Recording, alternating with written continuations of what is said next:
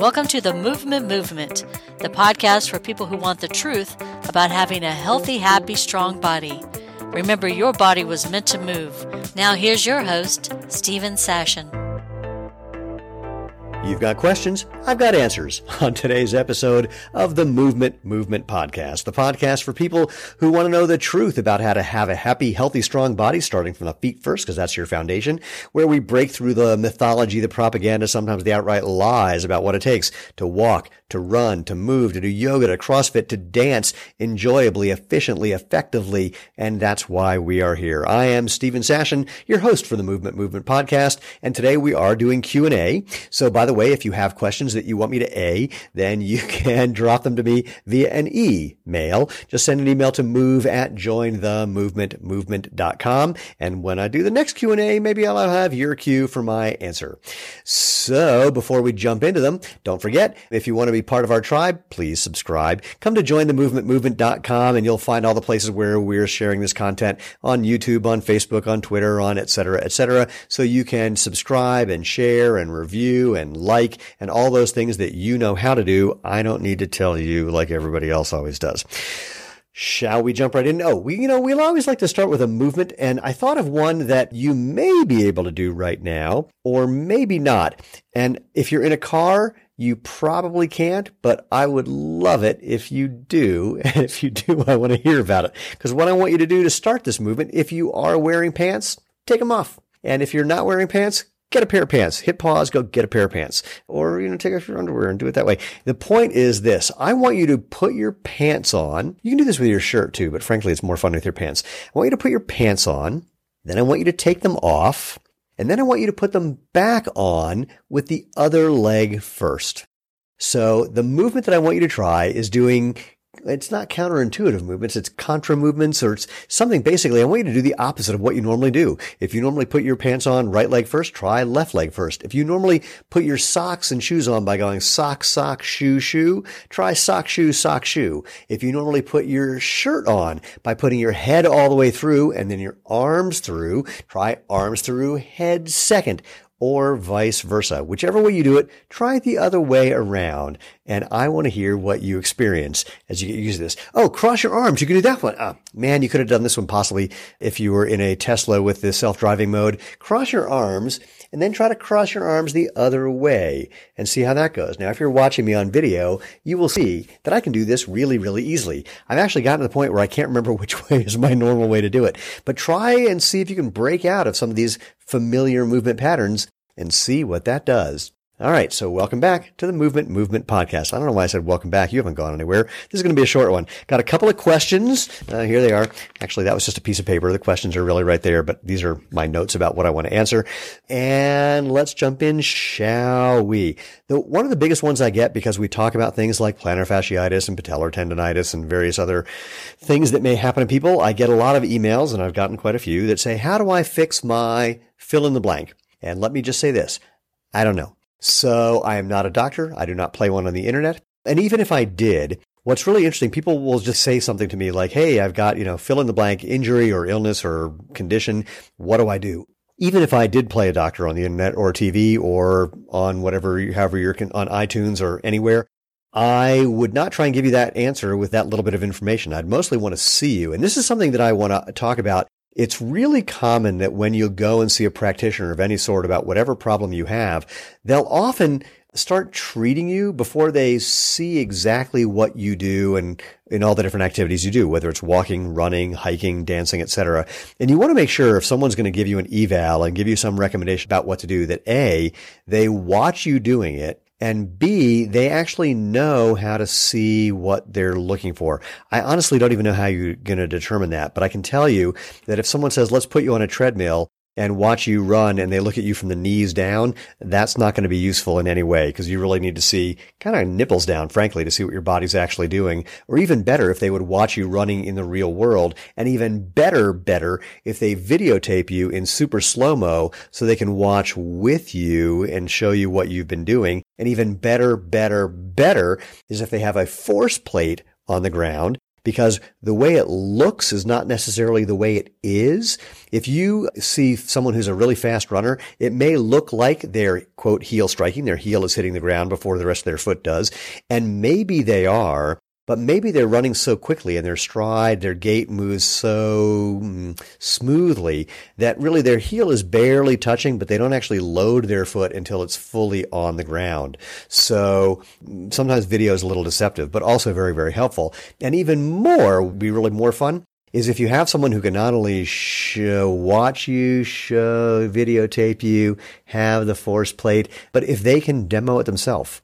I'm not saying that everyone who has anything to offer has to be able to demo. Some people are great teachers, but they're not necessarily great doers. But it also can be really helpful. And of course, what's really best is if they can give you some cues, some things to do before any sort of treatment, just so they can see how well you can move differently, how well you can take instructions or take cues. Because a lot of what you're doing, if you're trying to address something like plantar fasciitis or patellar tendonitis, etc., is develop a new movement pattern. So it's really helpful to see if you're someone who needs a lot of video feedback because you're not really sure where your body is in space, or someone that just needs a couple of cues, or someone who's frankly a natural but was just overtraining and doing too much too soon and getting tired and reverting to a place where, you know, you can't remember what to do or you're not feeling anything, etc. So the short form is, you know, find someone who knows how to look. And I hope those tips were helpful. But the other thing is just consider this idea. Natural movement is what we're always talking about here. And what you might want to pay attention to is are you moving naturally or not? Are you putting your body in a situation where it can do what is natural? When it comes to your feet, that means bend and flex and move and feel the world. Give your brain the feedback, the sensations, the information it needs to know how to work with, control the rest of your body effectively and efficiently. And if you have something that's going on on one side and not the other, it's my favorite thing, a unilateral condition. Pay attention to the good side as you're doing whatever it is you do and see if by paying attention to the good side, you can just get a sense of what's happening. And then the bad side will kind of eventually come along for the ride. I've mentioned Feldenkrais training before. This is one of the principles in Feldenkrais training. Someone comes in saying, Hey, my left arm is all out of whack. They do all these things with your right arm and get your right arm nice and smooth and get in the groove. And then you start and check your left arm again. And um, by the way, I was doing the wrong arm as I said that. I'm seeing myself in the uh, in my video monitor, and so I'm I'm moving my right arm and saying left, and vice versa. But you get the hint. So anyway, you know, you move one arm, the one that's the good one, for a while, and you actually get it moving even better, and then you check out the quote bad one, and without you having done anything, it often has gotten a little better, and then you just try and do the same movement pattern. So anyway, I don't have an answer for how do I fix fill in the blank other than go for natural movement, pay attention to the good side if it's a unilateral thing. Find someone who knows how to really look and really evaluate before they just get their hands in there and try and fix something right away. All right. Next was what do I do about blisters? Or this comes in in a couple different ways. It's like, what do I do if I'm getting blisters or how long does it take to develop calluses on my feet if I'm trying to be a barefoot runner?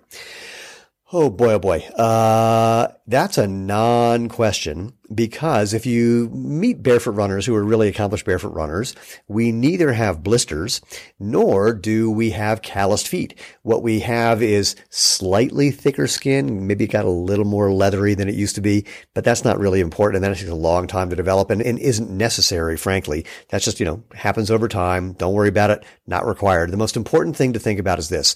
Blisters and calluses are the result of excessive friction. That friction is coming from excessive horizontal force. That excessive horizontal force is only going to come from one of two places. Either you're reaching your foot out in front of you too far, so as your foot lands, you're essentially putting on the brakes, so you're stopping yourself from moving forward. And those typically, those blisters start to sh- usually show up on the balls of your foot or you're pushing off the back. You're like scraping your foot off the back to get your foot off. Uh, or maybe you're, you're, you think there's this idea called toe off where you're literally supposed to flex your toes to push off the ground by flexing your toes. Um, and then often you'll see blisters on the balls of people's toes. Is that right? Balls of your foot, balls of your toes? Uh, on your balls somewhere. That's the most important part. If you have blisters on your balls, then you're doing something completely different. And I don't even want to know about it. But if you're getting blisters, you know, on the pads of your toes, that's what I wanted to say, then you're probably doing that push off thing. You're scraping your foot across the ground. Remember, if you're walking or running, you want to be more placing your foot vertically underneath your body, lifting your foot off by flexing your hip. And what that means, imagine that you step on a bee. If you step on a bee, you're not going to push further down on the bee to get your foot off the ground. You're going to lift your foot off the ground by flexing your hip first. It's not that you don't use your calves or your ankles, but you want to kind of think that the movement initiates from the hip and the calf and ankle are part of that. So blisters, calluses, not required. It's a sign that you're actually got a little form issue that you want to address. And if you go to xeroshoes.com, that's X-E-R-O shoes.com slash blister, you will hear about my blister story because there was a blister that I got that was the beginning of everything that I've been doing for the last 10, 11, 12 years in natural movement and with Xero shoes. And uh, hopefully you'll learn something from that story. There's also in the learn more section of our website, there's some videos. There's a whole video series that I've done. And I think video number one is all about blisters and friction and how to prevent that. So take a look at that. My next question that I get often is how long does it take for me to transition to barefoot or minimalist? And I like to answer that by asking, what is the square root of purple? In other words, it's another question for which there is no good answer. And the reason is everybody is a little different. So I may have talked about this before. I can't remember. I define what I refer to as the four neurological types for making a transition to anything, for learning a new movement. If I tell you how to run barefoot, I'm going to give you this instruction. Find a nice, smooth, hard surface the smoother the better, the harder the better. You don't want to do this on grass because a smooth, hard surface gives you the most feedback and feedback is how you learn things. And then you want to go for a really short run, like 20 seconds or 30 seconds. And then you want to see how you feel the next day. And if it hurts, do something different till you're having fun. First, you want to recover. Then you want to try something a little different. And what typically eh, the things that most people do, they're overstride. They're reaching out too far in front of their body with their foot. Sometimes they're pointing their toes when they reach out in front of their body because they've heard that you're supposed to land on your forefoot or your toes. Just get your foot underneath your body. And you probably want to pick up your cadence a little bit. You want to have your legs moving a little faster without you running faster. Think Fred Flintstone starting his car, kind of. Uh, or another image is imagine that your feet are on a wheel and the wheel, when your feet hit the ground, it's, you know, barely touching the ground because the wheel just keeps going around and around. And you want to almost think about lifting your feet off the ground before they even touch the ground. So that kind of cadence, that kind of speed. That's another thing that would be helpful. And again, don't push off the ground, lift off the ground. So that's the instructions. Now here's the thing that's problematic. Some people they literally can't tell if it hurts. So you people, you need to wake up those nerves in your soles of your feet and tell your brain that you're paying attention to those things now by just spending some more time barefoot. Walk, hike, um, you know, just like get outside, go to the mailbox or go to the end of the driveway or walk around your block. Just, you know, it might be a little uncomfortable at first. I can tell you that things that were difficult and painful for me when I first started spending time barefoot within some number of months or I don't know how long really, they became no big deal. I mean, even like, like significant rocks and things things that are in our yard used to be impossible for me to walk on and now not a problem. Not because I've gotten developed calluses or blisters, not because I've become desensitized.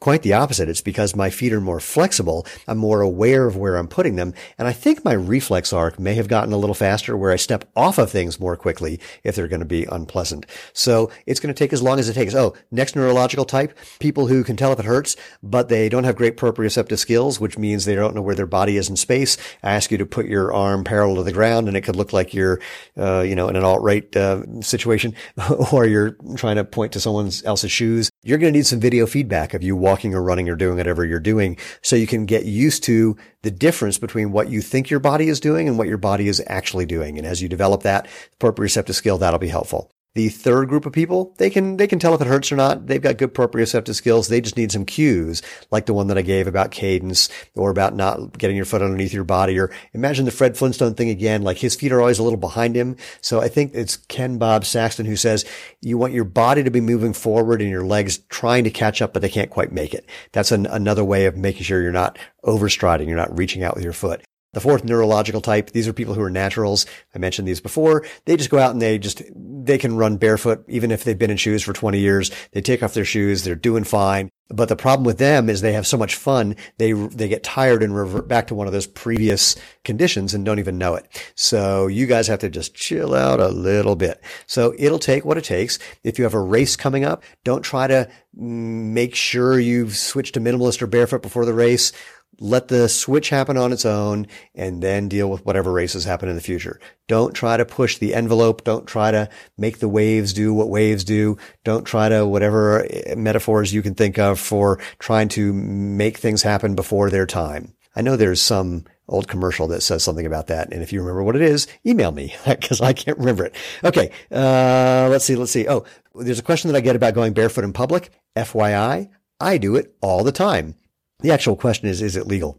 And the answer is most of the time, absolutely. If you go, there is a Facebook group. I think it's called Barefoot is Legal. And there is the, oh my gosh, I forgot the name of the Barefoot, the Barefoot Societies, uh, Barefoot Living Society. Don't hold me to it. I feel horrible that I can't remember at the moment, but you can look these things up and they will tell you that A, if you walk into a restaurant in bare feet and they say that it's a health code violation, you're not allowed to do that. As far as I know, there's not one state in the country of the United States of America in which there is an actual statute saying that you can't be a patron, not true for employees, a patron who's barefoot in that restaurant. They will often sometimes change the story and go, yeah, but it's an insurance issue. It's like, no, no different. In fact, it's not an insurance issue in some states. In Colorado, this is the case where if you're knowingly taking a dangerous act, the place involved in the dangerous act is not responsible because basically you're being a moron. So I was in Costco recently and and uh, someone stopped me, an employee, and said, "Everything okay?" I said, "Yeah." Why? They said, "You're wearing shoes." I said, "Yeah, they're my shoes. My shoes are about being as close to barefoot as you can, but you know, having some protection if you need it and some style when you want it." So that made them very happy. You know where I've never gotten bothered? I've never gotten bothered at our big supermarket, which is called King Supers, which I remember when I first moved here, that name sounded really stupid, and now it just seems normal. That's not okay. So I was in King Supers. My favorite thing to do is A, in the frozen food aisles on a hot summer day, because those floors are cold. And if I don't want that kind of cold, just the produce section, that feels nice and cool. And what I really like is being there when the mister goes off. That's the adult version of running through a sprinkler. And I highly recommend it. You know, the only place I've actually been bothered going barefoot? Whole Foods you would think. I mean, Whole Foods, you know, where they're not okay if you're going barefoot, but they're totally fine if you're breastfeeding your dog. That is totally insane. But Whole Foods gives me a hassle. Now, it's legal for someone to have a policy that you have to have shoes, but it's not illegal to not be wearing shoes. There are some people who would argue that if someone says you need to wear shoes, it is discriminating on various what's the word I'm looking for? Stepping on the toes of various anti-discrimination policies, religious and otherwise. Uh, you can find more info about that. Take a look. I actually used to have a little card that said you're not allowed to discriminate me because, and barefoot might be part of my religion. And if they say, what's your religion? They're not allowed to ask that. So yes, it's almost always legal. People may be a little uncomfortable. I, you know, I usually keep a, like the Xero shoes, the Genesis, our super, super flexible sandal. I keep a pair in my pocket. I'm not trying to make waves. I don't want to, you know, get kicked out of a restaurant that I want to eat in because they're, they've got their panties all in a wad. Okay. Last question that I have for now is one of my favorites. Are minimal shoes the same as barefoot shoes? There's a variation of this question, which it's not even a question. Sometimes people get all in a snit and they go, barefoot shoes, that's an oxymoron. You can't be barefoot and in shoes. So let me just address that part first. First of all, you are correct. You cannot be barefoot in shoes. The term barefoot shoes evolved as sort of shorthand for the idea of shoes that let you have the closest thing to the experience you would have if you're barefoot, but still be shoes. It's a shortcut. And the reason people like me started using that phrase nine, ten years ago is that people were searching for that phrase. And I was trying to have people find me when they were searching for barefoot shoes because we were offering barefoot friendly shoes or barefoot inspired shoes. And so if that's what people are, the phrase people are using, that's the phrase I have to use too. I didn't make it. I get that it's an oxymoron. I get that it's contradictory and that's just the way it is. So let's just move on from that one and answer the question about minimal shoes. Look, here's actually the fun answer. Even minimal shoes aren't always minimal shoes. So Dr. Irene Davis from Harvard refers to what she calls as minimalist shoes and partial minimalist shoes. I call them true minimalist shoes and fake minimalist shoes. The partial or fake minimalist shoes are still sold with minimalist names. All their branding, all their marketing says they are a minimalist shoe. They sometimes say they are a barefoot shoe, but according to Irene, they are neither of those because they have enough padding so that you're not getting the feedback that you actually need to let your body make the adjustments to a natural gait, a natural stride. So A minimalist shoe, if you kind of want to put them in categories, will often just be lighter than a regular shoe, won't have any or as much heel lift. That means it's a quote zero drop shoe. The heel's at the same level as the ball of the foot. It shouldn't have any, frankly, if it's going to be a quote truly minimalist shoe. But just because it's zero drop doesn't mean it's minimalist. It could be zero drop and still have a bunch of padding. So a minimalist shoe should have eh, practically as close to no padding as possible. It should be really flexible and it should be really lightweight. Now, what many minimalist shoes are not is barefoot inspired or barefoot friendly. And that will include a couple of other things. One, wide enough toe boxes so your toes can spread and relax and move naturally. And I will confess, no one is making something wide enough for everybody. And it's a tricky thing as a footwear manufacturer. There's kind of a bell curve. You want to be able to handle as many people as you can, whether their feet are narrow or wide. And unfortunately, it's never possible to be able to accommodate everybody, which pains me.